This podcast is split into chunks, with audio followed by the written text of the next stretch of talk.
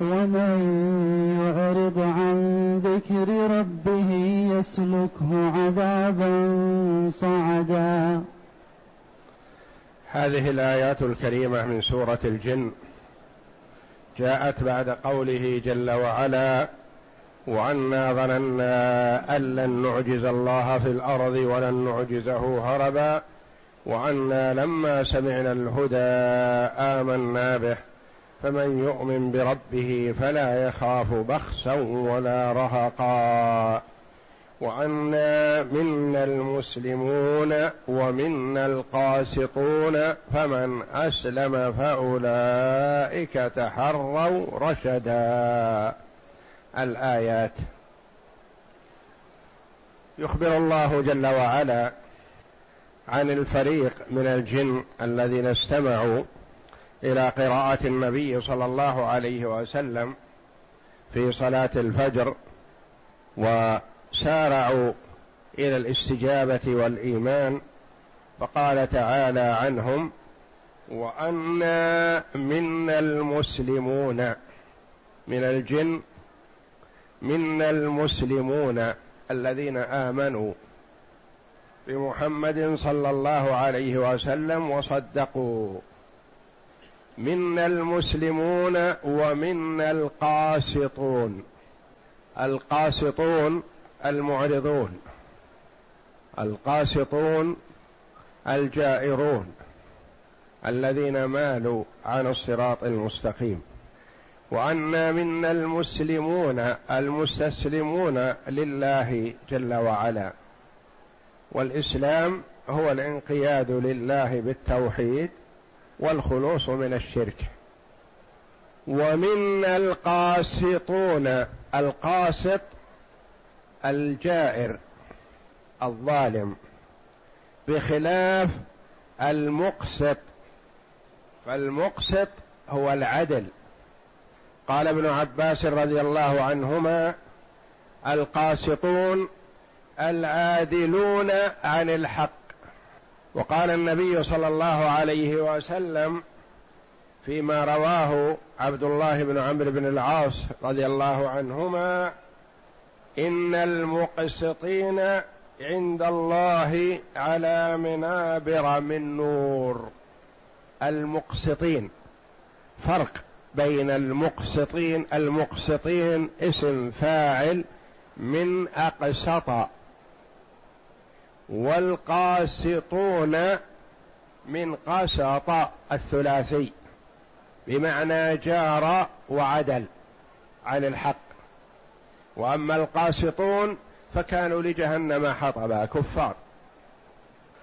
سعيد بن جبير رحمه الله لما استدعاه الحجاج لمناقشته وعتابه وقتله قال له الحجاج ما تقول في وهو الحجاج يريد قتله.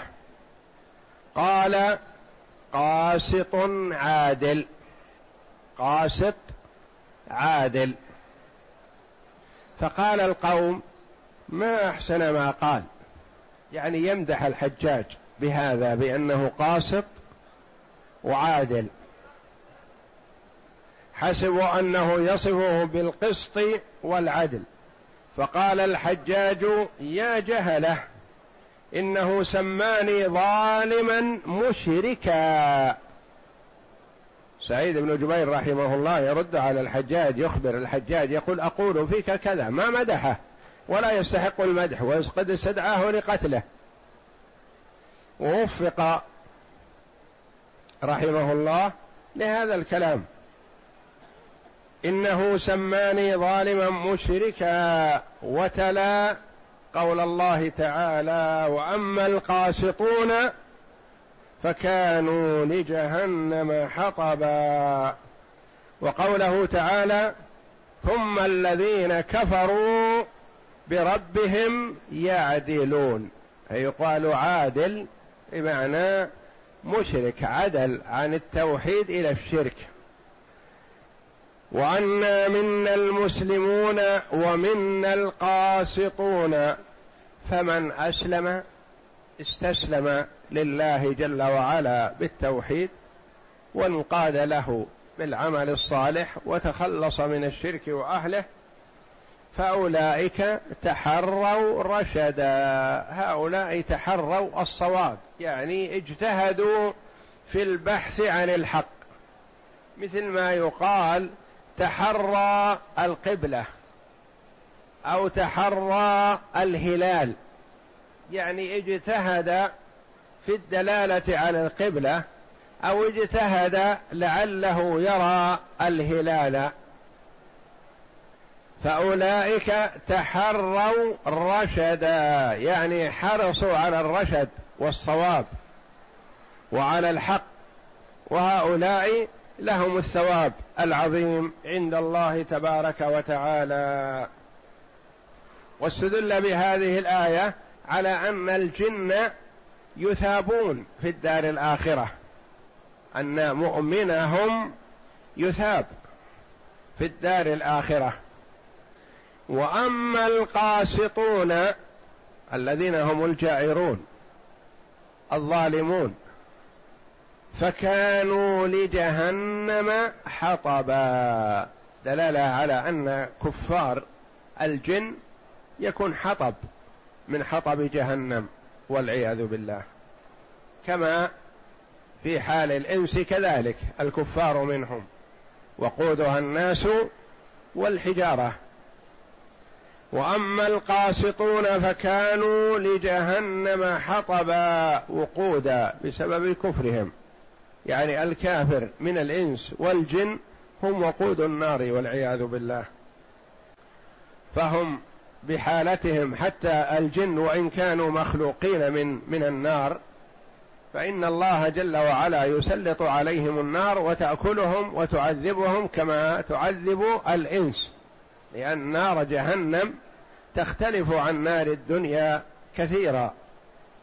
والنار والعياذ بالله يأكل بعضها بعضا. قويها يأكل ضعيفها.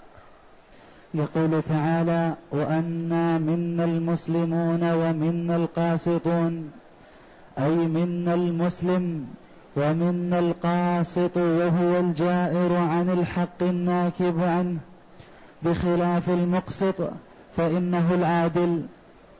فمن أسلم فأولئك تحروا رشدا اي طلبوا لأنفسهم النجاة. وأما القاسطون فكانوا لجهنم حطبا اي وقود تسعر بهم. وأن لو استقاموا على الطريقة لأسقيناهم ماء غدقا. يقول الله جل وعلا لو استقاموا على الطريقة الحق والصواب لأغدق الله عليهم الخير والماء الغدق كناية عن المال. كما يقول عمر رضي الله عنه أينما وجد الماء وجد المال وإذا وجد المال وجدت الفتنة. يفتتن الناس به. وان لو استقاموا على الطريقة يعني استقاموا على الحق ومشوا عليه لأعطاهم الله جل وعلا من الدنيا ما يحبون. لأغدق عليهم ذلك. كما قال جل وعلا ولو أن أهل القرى آمنوا واتقوا وقال ومن يتق الله يجعل له مخرجا ويرزقه من حيث لا يحتسب.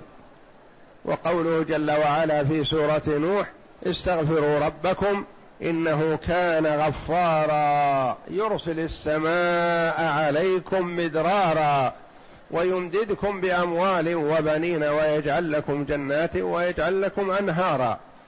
فبالاستقامة على طاعة الله جل وعلا يعطي الله جل وعلا الخير في الدنيا كما هو وعده عباده في الدار الآخرة. وأن لو استقاموا على الطريقة لأسقيناهم. لأسقيناهم ماء غدقا الغدق الكثير. يعني أغدقنا عليهم الماء والماء كناية عن المال الواسع الكثير. قيل المراد المال وقيل المراد السقيا والسقيا بالمطر ينتج عنه الخير الكثير. لأسقيناهم ماء غدقا. هذا قول كثير من المفسرين رحمهم الله وأن لو استقاموا على الطريقة يعني على الحق وعلى الإسلام.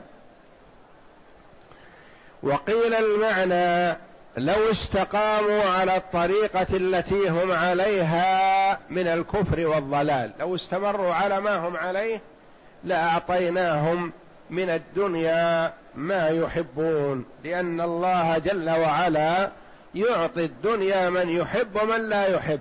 وقد يغدق الخير من الدنيا على من يكرهه استدراجا. كما قال الله جل وعلا فلما نسوا ما ذكروا به فتحنا عليهم أبواب كل شيء. الآية. وقال تعالى ولولا أن يكون الناس أمة واحدة لجعلنا لمن يكفر بالرحمن لبيوتهم سقفا من فضة ومعارج عليها يظهرون ولبيوتهم ابوابا وسررا عليها يتكئون وزخرفا وإن كل ذلك لما متاع الحياة الدنيا والآخرة عند ربك للمتقين. فللمفسرين رحمهم الله في هذه الآية قولان لو استقاموا على طريقة الحق والإسلام لأعطاهم الله جل وعلا من الدنيا الشيء الكثير وقيل لو استقاموا على ما هم عليه واستمروا على ما هم عليه من الدنيا لاعطاهم الله من من الكفر والضلال لاعطاهم الله ما يحبون من الدنيا استدراجا. لنفتنهم فيه. لنفتنهم يعني لنختبرهم. فالفتنة تحصل للبر والفاجر لكن البر في الفتنة ينجح وينال الثواب العظيم من الله جل وعلا. والفاجر يخفق في هذه الفتنة فيخسر الدنيا والآخرة. وإلا فالفتنة تحصل لكل أحد. وما من أحد يغدو في مال وولد إلا وهو في حال فتنة. إنما أموالكم وأولادكم فتنة. لنفتنهم فيه لنختبرهم. فمن الناس من إذا أنعم الله عليه بالمال استعان به على طاعة الله وعرف حق الله فيه فأعطى الفقير ووصل الرحم وأحسن كما أحسن الله إليه. فينجح ويكون ماله هذا له خير وثواب عظيم في الدنيا والآخرة. وكذلك الولد من الناس من إذا أعطي الولد وجههم وعلمهم وأدبهم ورباهم على الإسلام وعلى طاعة الله جل وعلا فينشأ أولاده بإذن الله صالحين مستقيمين على الحق لأنه اتقى الله فيهم وتعهدهم منذ الصغر. وهذا هو الواجب على المسلم أن يتعهدهم من حيث حدد النبي صلى الله عليه وسلم. في قوله صلى الله عليه وسلم مروا أولادكم متى؟ عشرين سنة. مروا أولادكم بالصلاة لسبع قليل منا جدا من يهتم ويلاحظ ولده في سن السابعة. كأن لم نأخذ بهذا الحديث أو نقول إن الولد صغير الكثير يقول صغير. والنبي صلى الله عليه وسلم المربي والمعلم والمرشد في هذه السن يستجيب الولد ويفرح بإذن الله ويستقيم على الطاعة ويتعود الخير. فإذا كبر استمر على ما كان عليه. فإذا فعل العبد ذلك وفقه الله وأصلح له أولاده. وصار ماله عونا له على طاعة الله وولده عونا له على طاعة الله. يساعدونه في الدنيا ويخدمونه ويدعون له وينفعونه ويبرونه وحيا ويبرونه ميتا بالدعاء والاستغفار والأعمال الصالحة. إذا مات ابن آدم انقطع عمله إلا من ثلاث. صدقة جارية أو علم ينتفع به أو ولد صالح يدعو له الولد الفاجر ما لا خير فيه. ولد صالح يدعو له. فهذا افتتن يعني امتحن في ماله وولده ففاز. أخذ الدرجة الكبرى. استعمل المال في طاعة الله ونشأ الولد على طاعة الله. والآخر والعياذ بالله يعطى المال فيستعين به على المعصية على الكفر والضلال وتشجيع الفساق والعمل معهم ويمنع الحق الواجب من الزكاة ومن صلة الرحم ومن بر الوالدين ولا ينفع بماله أحدا ينتفع به وإنما يعطيه لمن يفسق به ويفجر والعياذ بالله. فيكون ماله هذا عقوبة له ووبالا عليه في الدنيا والآخرة. ومن الناس من إذا أعطي الولد أهمله وضيعه وتركه تركه وشياطين الإنس والجن. اشتغل هو بماله أو بجاهه أو بعمله وترك الولد. الولد لا بد أن يكون له عمل خير أو شر. أهمله والده اتخذه قرناء السوء فساموه سوء العذاب ووجهوه إلى ما يضره فنشأ نشأة فاسدة والعياذ بالله. وبزعم الوالد يقول الولد صغير سبع سنوات صغير ثمان سنوات صغير عشر سنوات صغير. يلتفت له حينما يكبر ويتجاوز العشر والخمسة عشر يا ولدي صل. ما صلى وفي الصغر ما يصلي بعد إلا ما شاء الله.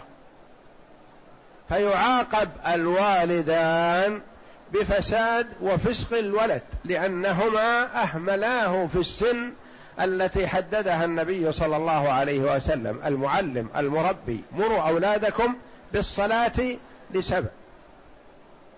إذا أمرت الولد لسبع سنين ذكرا كان أو أنثى الذكر مع أبيه والأنثى مع أمها يفرح ويسر ذلك ويستجيب ويتعود على الخير هكذا. وينشأ نشأة صالحة. وإذا تركته تعاقب أنت بفساده وفسقه وفجوره والعياذ بالله فينشأ نشأة سيئة والعياذ بالله لأن الولد نشأ مع قرناء السوء وأهمل من قبل والديه. بزعم الوالد أن الولد صغير ابن سبع, سبع سنوات صغير ثمان سنوات صغير ما هو صغير. هذه سن التمييز التي يعبر عنها العلماء. سن التمييز يعني يميز يدرك. إذا وجه توجيه خير نشأ على هذا. إذا وجه توجيه شر نشأ على هذا والعياذ بالله وهكذا. فالولد فتنة يعني امتحان. فقد يأخذ الوالد الدرجة الكبرى في توجيه ولده وماله. فينال سعادة الدنيا والآخرة. نسأل الله الكريم فضله. ومن الوالدين والعياذ بالله من يخفق في هذا الامتحان فيخسر الدنيا والآخرة. يكون ماله وبال عليه ويشقى في جمعه ويشقى في حسابه والسؤال عنه ويشقى في انفاقه فيما لا يجوز ويعذب به في الدار الآخرة. وينشأ الولد نشأة فاسدة يشغله ويشقيه البحث عنه والسؤال عنه وملاحقته وبعدما يكبر يكون فاسقا لا خير فيه والعياذ بالله. ولا ينتفع منه أبوه في الدنيا ويشقى به في الآخرة لأنه سيحاسب عنه ويسأل يا أيها الذين آمنوا قوا أنفسكم وأهليكم نارا وقودها الناس والحجارة. كلكم راع وكلكم مسؤول عن رعيته. فالوالد مسؤول عن ولده وعمن في بيته. يقول الله جل وعلا وأن لو استقاموا على الطريقة لأسقيناهم ماء غدقا لنفتنهم فيه. لنفتنهم لنختبرهم ونبتليهم. ومن يعرض عن ذكر ربه يجانب الحق ويترك الاستقامة والعمل الصالح يعرض عن ذكر الله عن الأعمال الصالحة يسلكه عذابا صعدا. يسلكه عذابا صعدا في النار. أو يكلف بصعود جبل شاق في نار جهنم والعياذ بالله كما روي عن ابن عباس رضي الله عنهما. وكما قال الله جل وعلا سأرهقه صعودا. فهو يكلف الصعود للمشقة وهو يتنقل من نوع إلى نوع من أنواع العذاب والعياذ بالله في نار جهنم.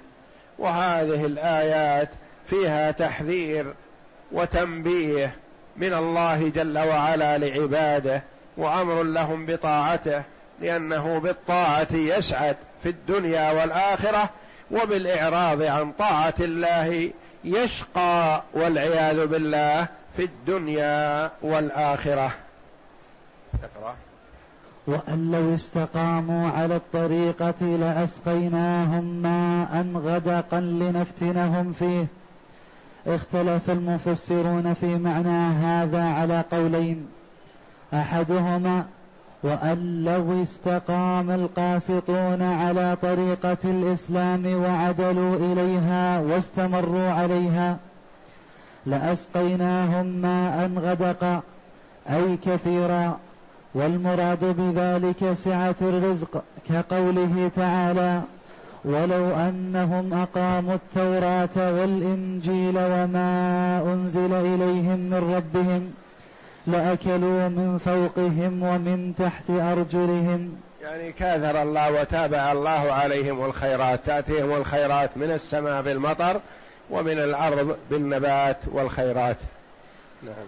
وكقوله تعالى ولو أن أهل القرى آمنوا واتقوا لفتحنا عليهم بركات من السماء والأرض. وعلى هذا يكون معنى قوله لنفتنهم فيه أي لنختبرهم.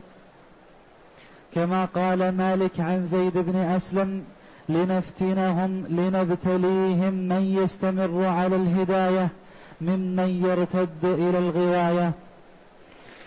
والقول الثاني وأن لو استقاموا على الطريقة أي الضلال لأسقيناهم ماء غدقا أي لأوسعنا عليهم الرزق. وهذا من بلاغة القرآن العظيم أنه يأتي اللفظ صالح لكذا وصالح لكذا. وأن لو استقاموا على الطريقة يعني على الحق والهدى لأنعم الله عليهم. وهذا صحيح. وأن لو استقاموا على ما هم عليه من الضلال والكفر واستمروا على ذلك لأعطاهم الله جل وعلا من الدنيا ما يحبون للفتنة ليفتنهم الله جل وعلا. أي لأوسعنا عليهم الرزق استدراجا؟ كما قال تعالى فلما نسوا ما ذكروا به فتحنا عليهم أبواب كل شيء. يعني أعطيناهم من الخيرات الشيء الكثير فتنة ليستمروا على ما هم عليه من الضلال والعياذ بالله. نعم. حتى إذا فرحوا بما أوتوا أخذناهم بغتة فإذا هم مبلسون. وكقوله أيحسبون أن ما نمدهم به من مال وبنين نسارع لهم في الخيرات بل لا يشعرون. فإنه قال في قوله تعالى وأن لو استقاموا على الطريقة أي طريقة الضلال. وقوله ومن يعرض عن ذكر ربه يسلكه عذابا صعدا. أي عذابا شديدا موجعا مؤلما. قال ابن عباس ومجاهد عذابا صعدا أي مشقة لا راحة معها. وعن ابن عباس جبل في جهنم. وعن سعيد بن جبير بئر فيها. والله أعلم وصلى الله وسلم وبارك على عبده ورسول نبينا محمد وعلى آله وصحبه أجمعين.